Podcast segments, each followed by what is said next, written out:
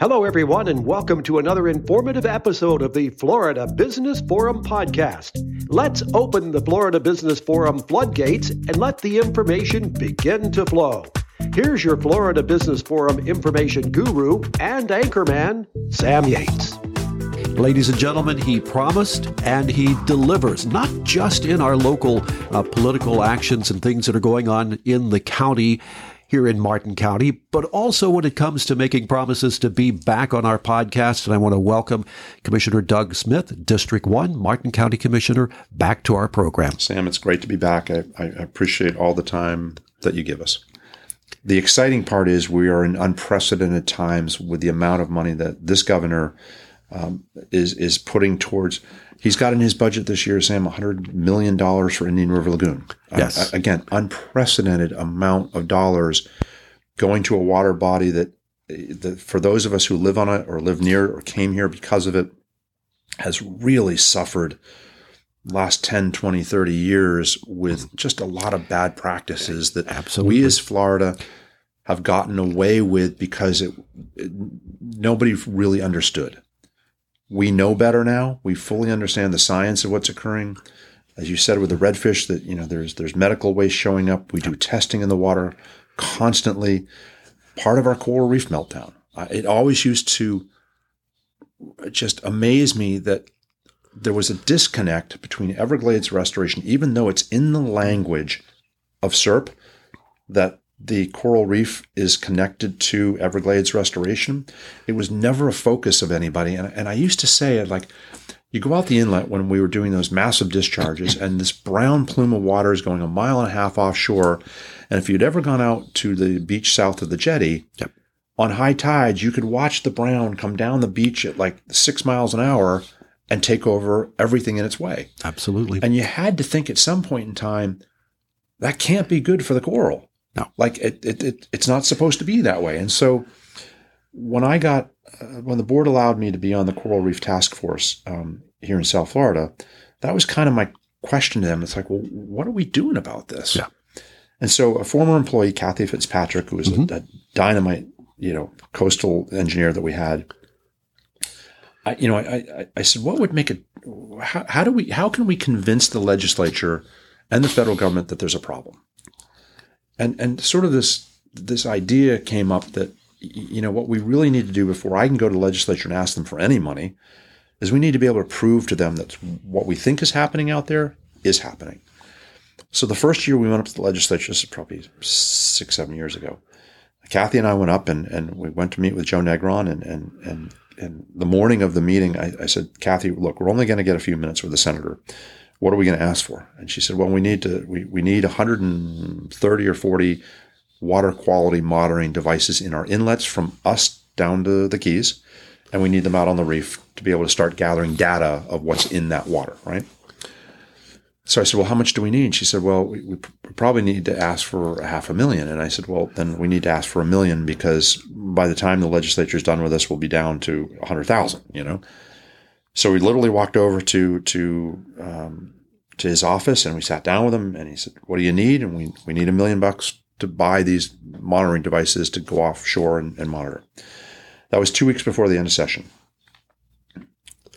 We we missed it by a nanosecond. We we just didn't get there. The following year, Kathy and I went back. Not only did we get the million dollars out of the legislature to buy that equipment, we got a half a million dollars out of the EPA to match that fund and since then, we've had water quality out monitoring devices out on the reef and in every one of our inlets south of us so that we can document exactly how much medical waste is in the water, how much phosphorus is in nitrogen. And it has helped. Again, it's not the answer to everything, but there are component parts of that that have made our, our, our claim accurate and viable with both legislature and, and Congress and uh, you know it's making a difference and and that was part of what was the kickoff for getting the reauthorization of the coral reef act passed because there was a major meltdown that coupled with what was probably happening with the inlets discharging mm-hmm. there was also this disease coming on at the same time and complicating all of that was all the phosphorus and nitrogen and medical waste that we're putting out there that was feeding that disease and so um, it's been an interesting journey. Um, but man, oh man, if you if you can get others on your on your on your same side of, of the story, and and we had some great people. I, I teamed up with the mayor of Broward County. He was a huge advocate for coral uh, restoration. We got Miami Dade involved. When the disease shifted and went south into the Keys, we got Monroe County involved. Um, and and I just just it was having that common story, having the same voice, um, made all the difference in the world. You know, I know that we touched on a lot and we focused a lot on water quality, but we're also seeing a lot of growth and development. Your assessment, where are we? Are we growing? Are we doing it at a good pace? Uh, everywhere I go in the state, people talk about Martin County wanting to come here. Uh, and then from a developer standpoint, that there are hurdles to overcome to be here. So, uh, historically, Sam, we as a county, uh, and of course, the city of Stuart has their own rules, their own regulations in terms of what they do over uh, on their side. We we've seen over the last twenty years under two percent growth, and and that's and, and that's kind of a a hard number really to think about. Like, what does that really mean to to the average person that comes to Martin County and sees something being built? We traditionally for a very long time have had a very slow growth um, uh, strategy, policy. Uh, it's just the culture, the DNA of Martin County. We, we, you know, the, you mentioned the idea that you, wherever you go in the state and talk to people, people are fascinated about Martin County and, and love to come here. Part of the charm and part of the reason that's so is because those policies have, have protected Martin County in many ways and have allowed us to to really be what we are. I, you know, we did see in the city over the last couple years uh, a significant change uh, relative to units being built, um, and that has concerned people. And and you know, we we we the county don't have any say over that. Um, but you know, the city has adjusted, and and they're dealing with that. Um, but it, it, it's a challenge for us as, as a community because we have a county to the north of us that really likes to grow. Um, and, and a lot of those individuals work here in Martin County. Right. And so we have the county to a south of us, which is significantly in population larger than us. And there's some there's some employment that comes from down south up into Martin County.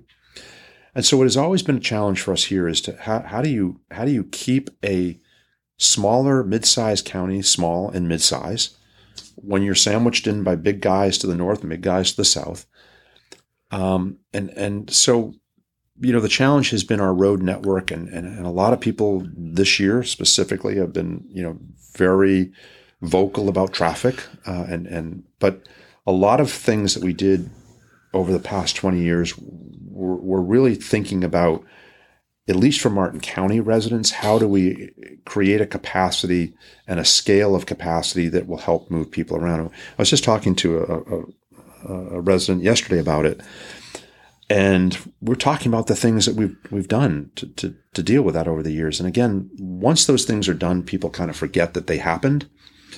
But imagine the traffic that we have today if we hadn't done some of the things we did 15, 18 years ago. And, and the Roosevelt Bridge um, expansion, the yes. Veterans Memorial Bridge, yes. um, a new bridge out in Palm City to Stuart, the four laning of Monterey right outside of our building, the four laning of A1A, um, the Willoughby uh, uh, Boulevard expansion, some of the cross connections we made, a lot of infrastructure that had to get built just to give us the capacity of what we were dealing with in, in Martin County. We still continue to grow as a county at, at a very slow rate, even though it seems a lot. I, I think something else that we have all observed, um, and certainly COVID changed, I, I think a lot of, of the behavior of people that might come for the winter uh, and stay f- for the winter months. Um, I noticed anyway, at least being in and around Stuart most of the day, the influx of new people that that came post COVID or even during COVID decided to get out of the Northeast, decided to retire early, and decided they were going to make this their permanent home versus their their winter home. And so, our traffic counts reflect that. Um, and and so what we're seeing now are traffic counts that were our peak 10 years ago traffic counts in our summertime, which tells us that there are more permanent people staying here throughout the summer. Um, you know, which is a double-edged sword. I mean, you know, It- for it those is. who've been here long Yeah, enough and is. remember downtown Stuart 20 years ago, Yeah. our retail folks in downtown, our restaurants in downtown really struggled in the summertime because Mm-hmm. there just weren't enough people here to keep their super staff, their well trained staff employed long enough. Some of them would drift off in the summer and then they'd have to bring them back come August or October sometime and ramp up for the new season. And, and now you're seeing that steady sort of ability for those restaurants to be successful or retail folks to be successful. So, you know, I, I think we're still doing a pretty good job of managing it. It's it's a balancing act. Um, our policies are still very tight in, in terms of what you can do. Florida legislature this year has changed some policies that might really challenge um, our ability to manage Live local. um, some of that. Yeah. Um, and so we'll work through it, uh, Mm-hmm. you know, and, and as we do with everything that we that that we are challenged with. Um, but you know, it is it is a very conscious position of, of our county anyway that that we want to make sure that we keep this place the special place that is as much as possible, um, with the challenges that come with growth. Yeah. Now, uh, and Live Local is certainly going to, the Live Local Act uh, is going to be a big challenge. But you mentioned something that, uh, that also has been discussed recently as we're recording this at the state level, and that is um, Enterprise Florida and incentives to come to Florida. Uh, we're seeing all over the state that uh, doesn't necessarily mean that we need to put incentives out there because people know about us now. COVID changed that. And that's leading into the question of do we really need or is it acting at a, uh, an adequate capacity uh, or an organization like business development that we a lot of people don't see a lot of uh, return from the business development board? Is it something that needs to be reinvented? So there's a global conversation, I think, and I say global, global Florida conversation going on as we speak about the existence of Enterprise Florida. Um, I think as as COVID did change, uh, certainly on a national stage, Florida stayed open, which really sent a message nationally to both residents but also to business. Um, and so we have seen an enormous uh, positive impact on the business side of this equation. I would say this much about enterprise Florida. What you know, what is there still a role for an enterprise Florida? Is there still a role for a BDB? Is there a role for chambers of commerces and economic councils? I would say yes. I, I, I think, and I think the argument about that comes down to there's always an advocacy component um, that you know the economy has been pretty robust over the last couple of years. And you know, if you if you go back 10, 12 years when we headed into the Great Recession, everybody from the state, from the federal government, from Martin County was scrambling to try to figure out what to do. And and how do we how do we recruit? How can we how can we bring something here that will offset what's going on? Um, and it was a struggle. I mean, it was really hard. And so I, I think we're in one of those periods of times where things are pretty healthy. And, and sometimes we forget very quickly when that spigot turns off and all of a sudden things go really wrong. Where is that infrastructure and the backbone of all of that process to help move you back forward? I, I you know, as a, as a, as a clear example, when we did go through COVID, um, Visit Florida, which had taken a pretty negative hit yes over the prior couple of years, all of a sudden became a- really important piece because how do we how do we in the midst of a international worldwide pandemic get people to come back to Florida and spend money as tourism? And it it wasn't easy. Uh, you know, the governor did a great job keeping us open, but there really was a concerted effort amongst the local tourism development councils like we have and um, Visit Florida. And we have done very well at partnering with them on bringing programs here. And, and, and you think of the direct impact of what that means. And so out on Hutchinson Island. We have the Shores and Beach Hotel, which was a significant investment from um, um, the company that bought it and, and redid it. We've partnered with them and we've partnered with our other hotels to make sure that that investment was a good idea and that it has paid off and that the tax base, the employment, you have to remember when, when that hotel shut down in 04 and 05 after Frances and Jeanne, that was 140 employees that got displaced right. out of a job, heading into a recession or out of a recession into a recession. And, you know, those were 140 people that, what do they do? And, and it was 10 years before that place was put back into operation again. They employ probably 150 people out there today. They're a part of our tax base. They're a part of our tourism destination. They're a great corporate partner. And, and all of, all of those pieces, BDB, Chambers of Commerce, Economic Council, they all have a piece of it, um, both from an advocacy, a support. Um, what I would say these days about our BDB, you know, I think one of the challenges we have with a BDB is, you know, is it a recruitment agency? Is it a how do we how do we enhance what we have today here, which has kind of been something I've been working on for years. And I'll, and I'll give you a perfect for instance of that. Daher just purchased in the last year the Triumph Aerospace yes. um, airframe mm-hmm. business out at the airport. Mm-hmm. That has been a challenge for us for decades. The corporate structure of that industry was very fluid. And there were times where, you know, we might be 800 employees there and we might go down to 600 overnight depending upon contracts and so on. Out of nowhere, the oldest airframe manufacturer uh, company in the world purchases them, comes in with a family based business that is really community value driven, employment driven, taking care of their employees. And we now have a really super company employing our folks and helping that as a piece of that, the work that the BDB does, the work that the Economic Council does, to make sure that we're meeting the needs of what they may want or need moving into the future is a really important role. We didn't do anything to get Daher. They came here on their own and, and had a need and saw a need and fulfilled it.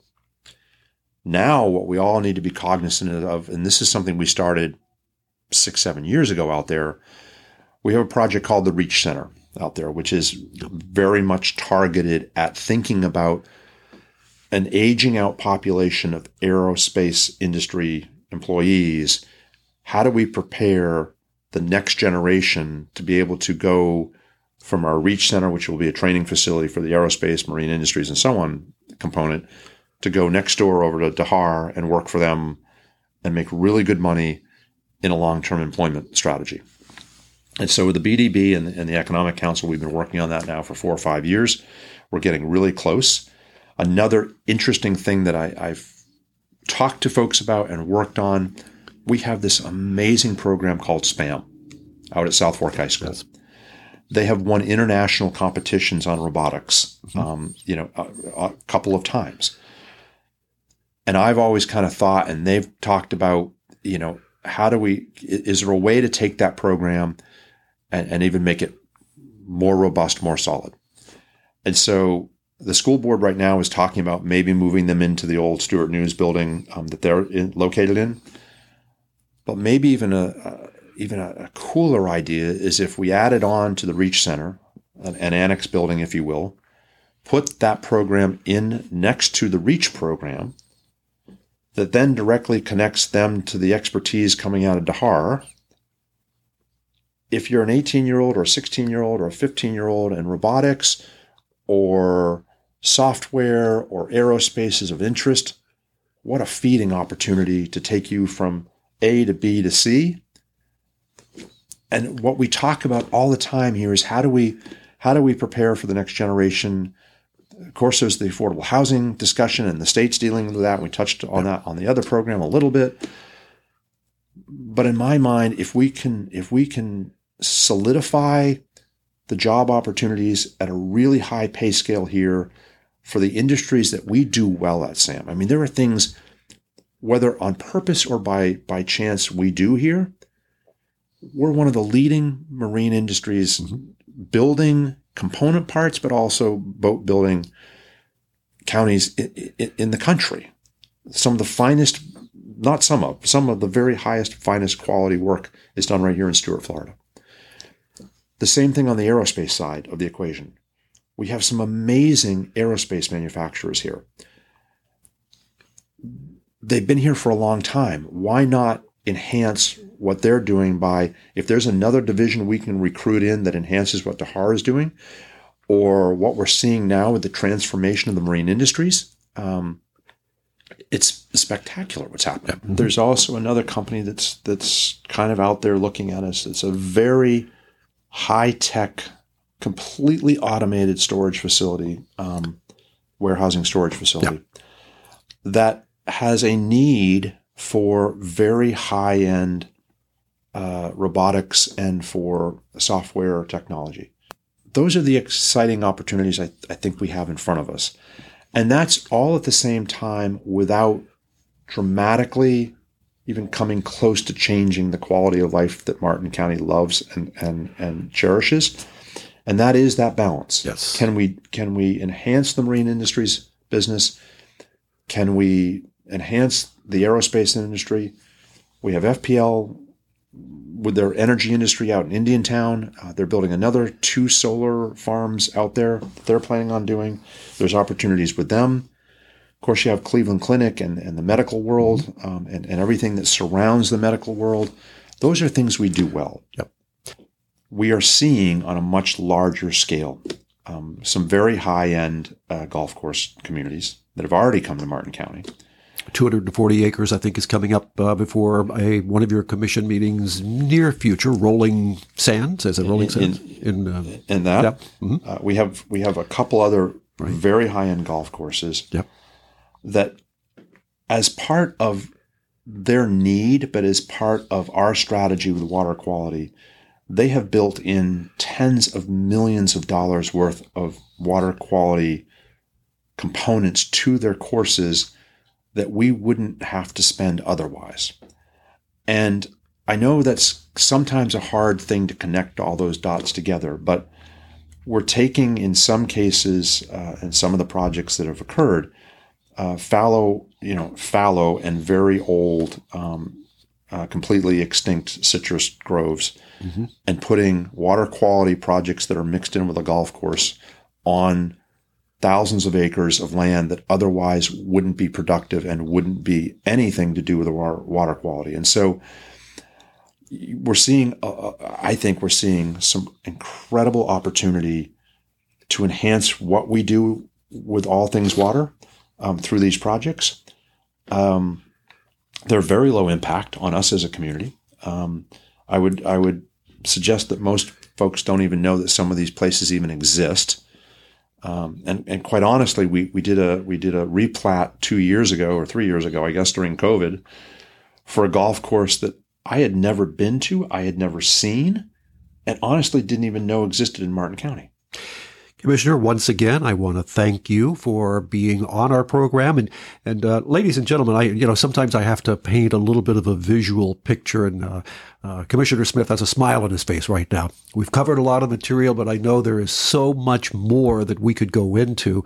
And uh, you said yes when I made the first ask, but would you come back again at some point in the future? Sure, love to. I, you know, there's I agree. There's so much that that we do um, that that I work on, we work on, and and it's so hard sometimes to really delve into all the different stories of, of what they are.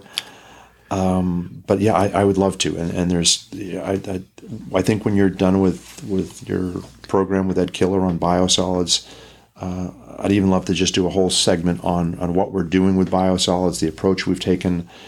Um, I did a I did a meeting the other day with the Treasure Coast Council local governments where they invited me to come talk to them about a regional strategy mm-hmm. for biosolids, and so there's a lot of big exciting things on our horizon um, that at the end of the day, um, I think will make us still uh, even even better place for a quality quality of living and, and a wonderful place to raise our, our families and kids. Here's a challenge back to you and to our audience. Um, what I am doing with this program is is really something that I love to do, and that's share news.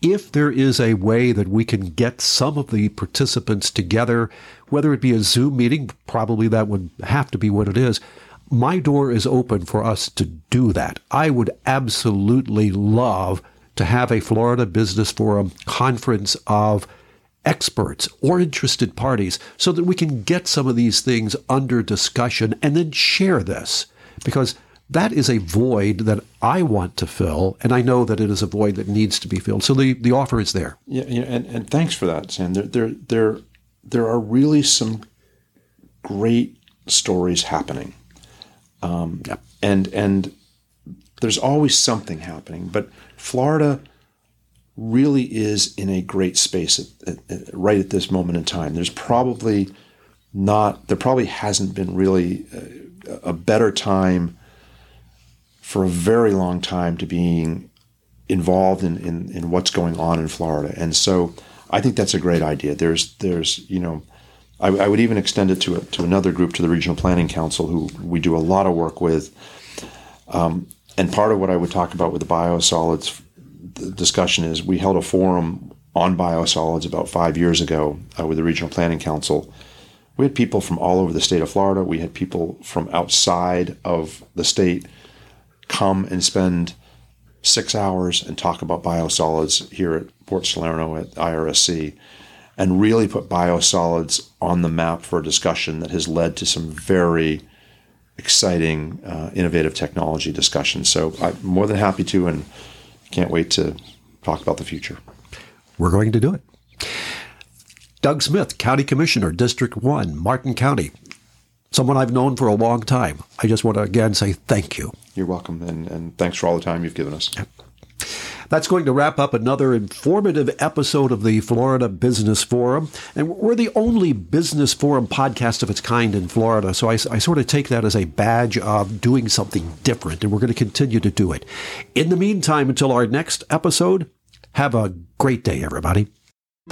The Florida Business Forum is dedicated to showcasing Florida businesses and CEOs of all sorts to promote their business or not for profit in the only business forum of its type in Florida.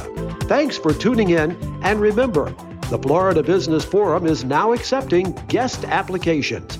Have a great day, everyone, and stay tuned for more business.